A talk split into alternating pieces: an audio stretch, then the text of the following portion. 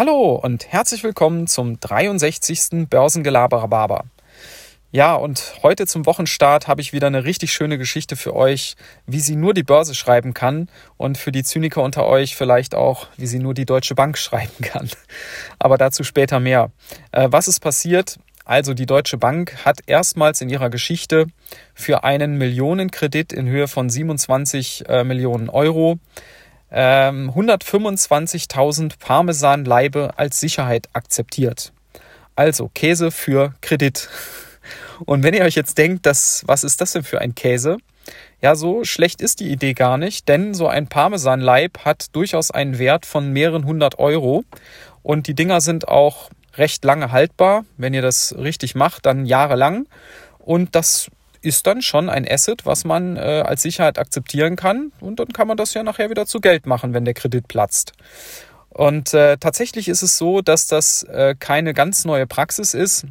In Italien gibt es schon seit den 50er Jahren des letzten Jahrhunderts eine Praxis oder einige Banken, die diese Praxis verfolgen, die eben Käser, Käsereiunternehmen ähm, Kredite genehmigen äh, gegen äh, äh Parmesansicherheiten. Der Hintergrund ist einfach der, dass diese Unternehmen oft äh, wenig andere Sicherheiten haben und um denen zu ermöglichen, eben gewisse Investitionen zu tätigen, ist das eine gängige Praxis. Jetzt ist der Unterschied zur Deutschen Bank, wie die das macht, folgender. Die Deutsche Bank, soweit ich das recherchiert habe, ähm, belässt diese Parmesanleibe im Besitz des Produzenten. Die haben sich das nur verbriefen lassen, dass die eben jetzt äh, als Sicherheit denen zustehen.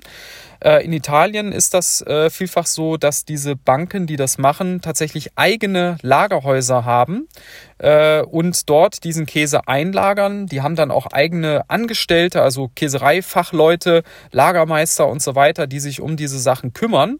Äh, da sind tatsächlich riesige ähm, Summen, da sind dreistellige äh, Millionenbeträge an Käse eingelagert. Also es ist unglaublich, ne? Ja, äh, und kleiner Fun-Fact noch zum Ende, ähm, bezieht sich auf meine Anmerkung äh, vom Anfang. Also, was hat das mit der Deutschen Bank? Warum ist das jetzt gerade wieder die Deutsche Bank?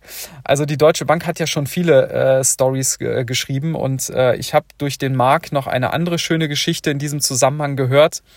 Äh, und zwar geht es darum, dass die Deutsche Bank in der Finanzkrise 2009, äh, 2010, äh, da ist denen schon mal ein Immobilienkredit geplatzt. Derjenige konnte nicht mehr zahlen und dann haben die sich entschlossen, dieses Projekt selbstständig zu Ende zu führen und dann auch zu betreiben. Und dabei handelte es sich um nichts Geringeres als ein Casino in Las Vegas. ja, also Casino Deutsche Bank war da wirklich wortwörtlich Fakt. Ja. Und die haben das tatsächlich einige Jahre betrieben äh, großes Casino in Las Vegas und das wurde dann, ich meine 2014 haben sie es verkauft, äh, angeblich mit auch etwas Profit.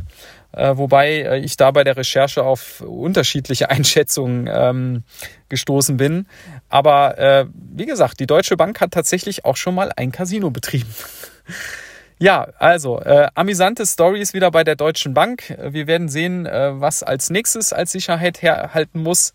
Und in diesem Sinne wünsche ich euch einen amüsanten Start in die neue Woche und bis dann.